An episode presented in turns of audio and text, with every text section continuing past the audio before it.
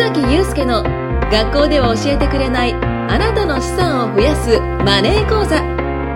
この番組は初心者の方がゼロから資産を増やしていくためには何をしていけばよいかを紹介していきます。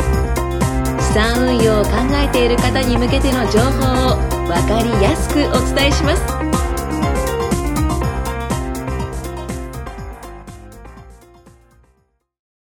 はい、今回も始まりました。よろしくお願いします。よろしくお願いします。はい、ということで、今回もあなたの資産を増やすマネー講座、えー、第11回となりましたが、えっ、と、村上さんにお越しいただいております。よろしくお願いします。はい、よろしくお願いします。で、前回までね、えっ、と、保険の話を、えっ、と、村上さんからさしさせていただいたんですけども、まあ、今回もですね、あの、お便りをいただいておりまして、えーペンネームですね、あ、ちょっとペンネーム匿名希望さんからですね、はい。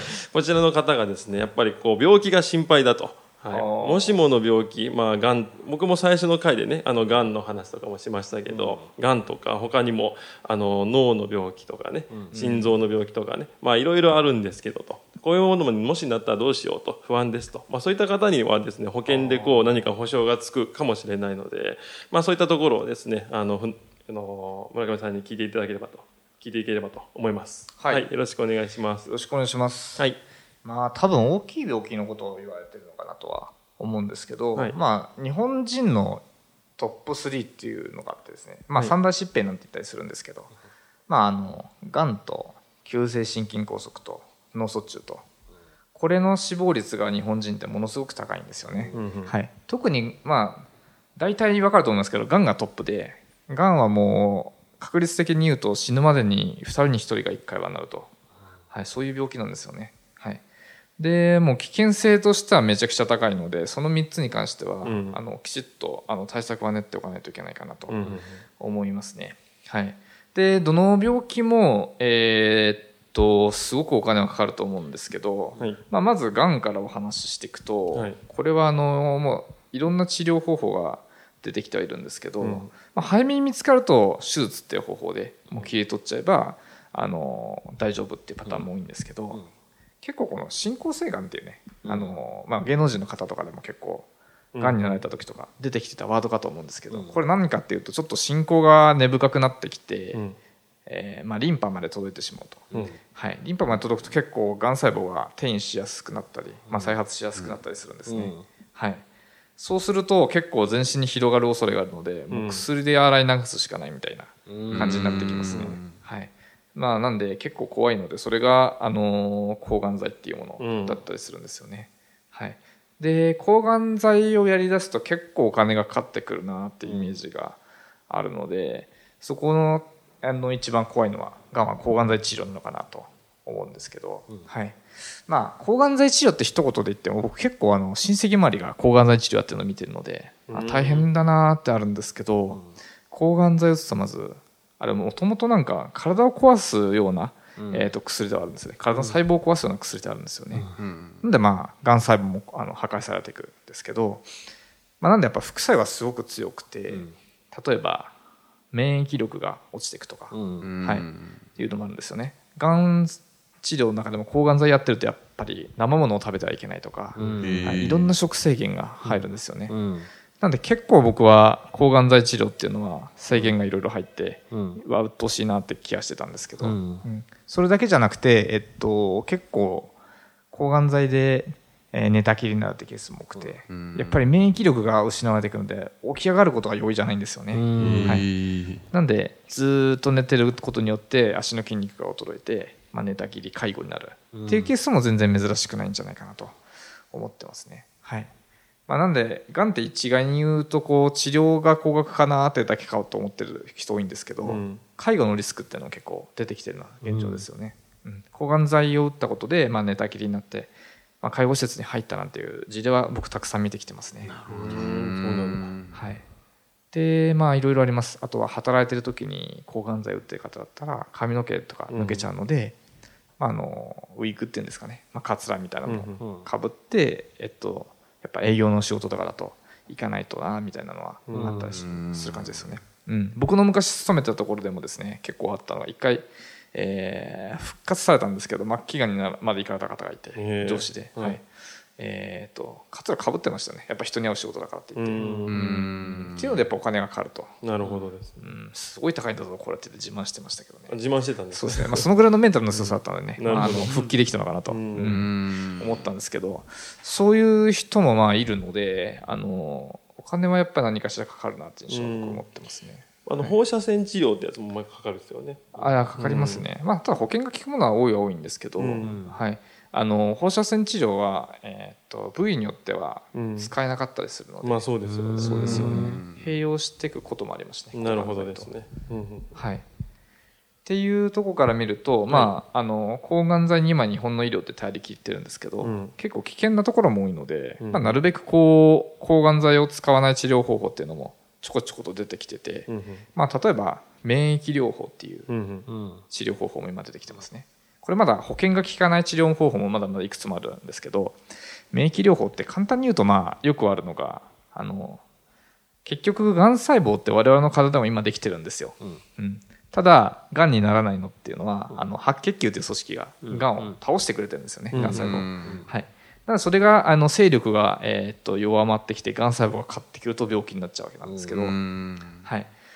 ということは、例えば血をまず抜いてですね、白血球を1000枚ぐらいまで増殖させて、うん。まあ、体の中に戻すっていううん。治療方法が今ん。あるんですよね。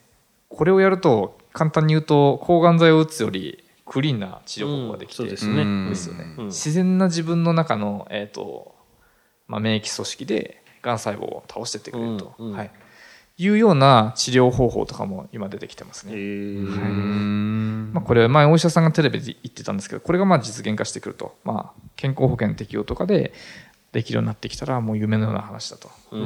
ん、確かに。そうですね、はい、ただ今現状このがん治療っていうところであのそれをやろうとするとものすごくお金がかかるんですね、うんうん。まあ、確かうん。300万ぐらいかかったかもしれない、うん。あったのでそれに対してのやっぱり資産形成ですよね、うん。うん。それを払えるだけの体力をつけとく、まあ、貯金をしとくのも一個手だしがん保険に入っておくのも一個手だしいろんな選択肢はあると思うんですけどいろんな、えー、と方法でそういうがんに対するリスクヘッジっていうのはしていかないといけないかなというのは感じてますね。うん。はい、なるほどありがとうございます。はい。これ勉強になりますね。そうですね。ね。うん。うん。普段こういう話聞く機会ないですもんね。そうですね。本当にいざならないと。ね。そうですね。ね。はい、なるほどどうですか？がんの話に関しては皆さんご質問は大丈夫ですか？そうですね。あのまあ日本人の2人に1人っていうところで話聞いたんですけども、ほとんど僕の身内もがんとか、うんうん。寿命で死ぬっていうより、うん。もう病気で何かっていうところだと思うんですけど、結構がんが多いんですけど、はい。まああのむしろもうここんな環境下にいるんで、あの当然かなっていうのはい。が結構僕の中ではあったんで、とはいえじゃあがんに備えて、えー何か備えてるのかっていうところ。うん。になると重要って分かってるんですけど明日がんになるかっていうと別にそんなことはないわけじゃないですか、うん。だから緊急度がねあのまだまだ皆さんあの薄いっていうところで、うん。あのうん。僕もそうなんですけどじゃあそこに関して保険をねもう今すぐね見直してっていうところとか。まだまだまだなんか行動に移せてないなっていうところがあるんで、まあ、こういうのね話、うん。なかなか聞く機会ないんでこれをきっかけにね、はい。なんかそういったところも一回ね考え直すっていう機会になればいいかなと思いますね。そうですよね、うん。ありがとうございます。ありがとうございます。あとまあがん以外にもねなんか大きな病気ってあるじゃないですか、まあ、先ほどのねあの脳の病気とか心臓の病気、まあ、いわゆるまあ三大疾病っていうね、うん。なんか言われるやつかもしれないですけど。そうですね。そこに対する保障っていうのは保険でもできるんですかね？あ結構作っていけると思いますね、うんうんうん。まあ、最近は三大疾病の治療保険っていうのはすごく増えてきてるので、はい。ものもだいぶ良くなってきてますから、うん。まあ、あの備えていくのはいいかなと思うんですけど、うんうん。まあ、心臓とか脳、まあ、特に脳の病気かなと思って、うんまあ、脳の血管が要は詰まる病気が怖いと思うんですよね、はい。はい、うん。脳の血管が詰まると後遺症が結構高い確率で出てる。確かに、ん。ですよね、うん。だから病気だけじゃないんですね。その後も変わ変わってくると。おっしゃる通りですね。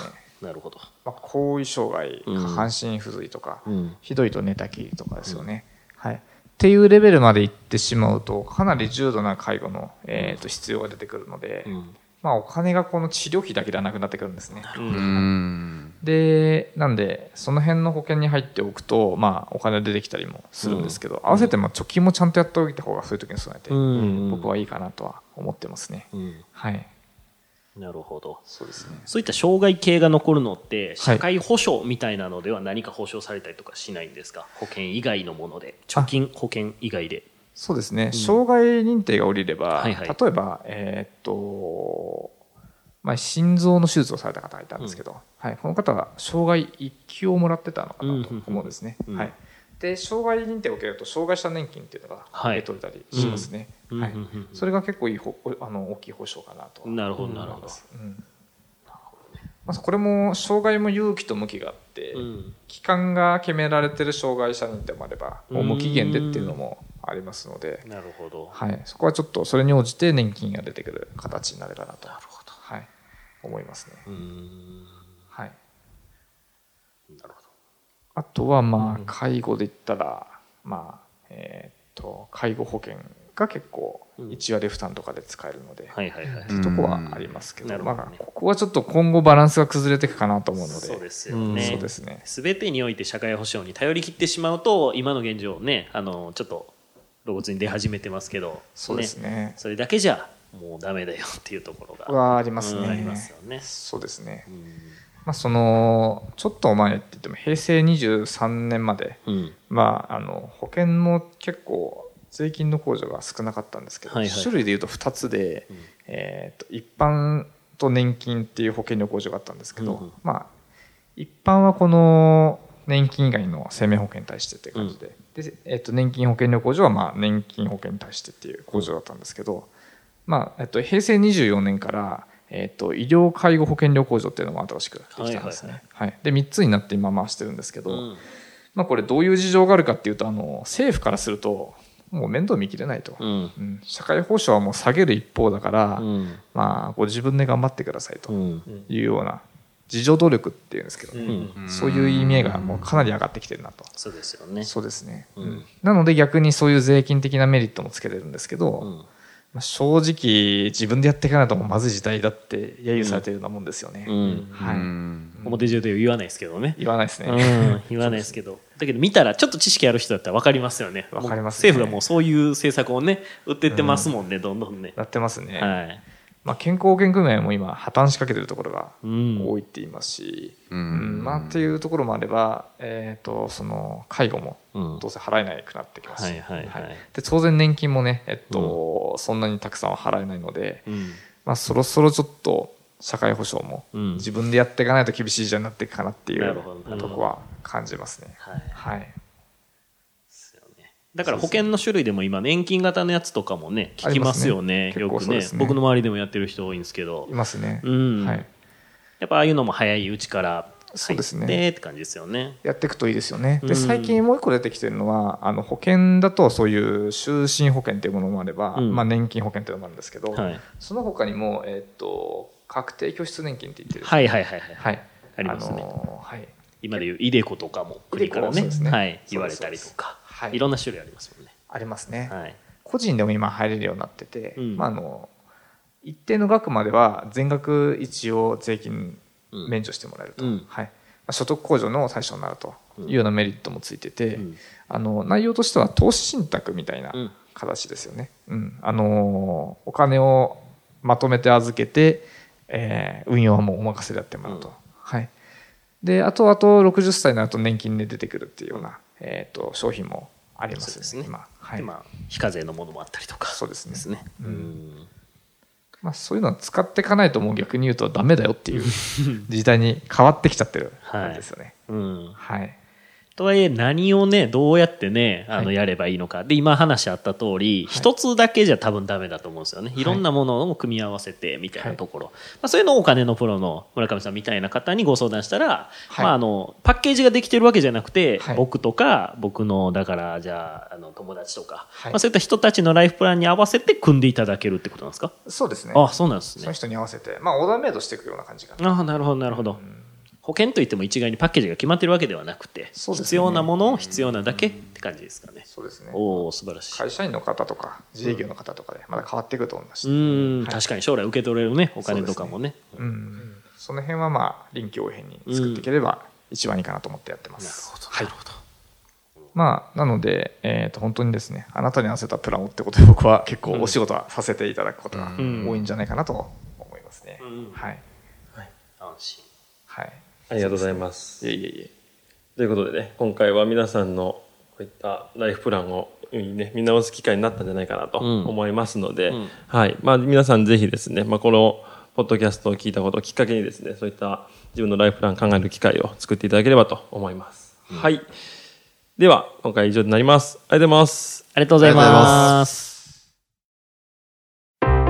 今回もお聞きいただきましてありがとうございました紹介文にある LINE アットでは資産を増やしていくためのお得な情報を配信しています。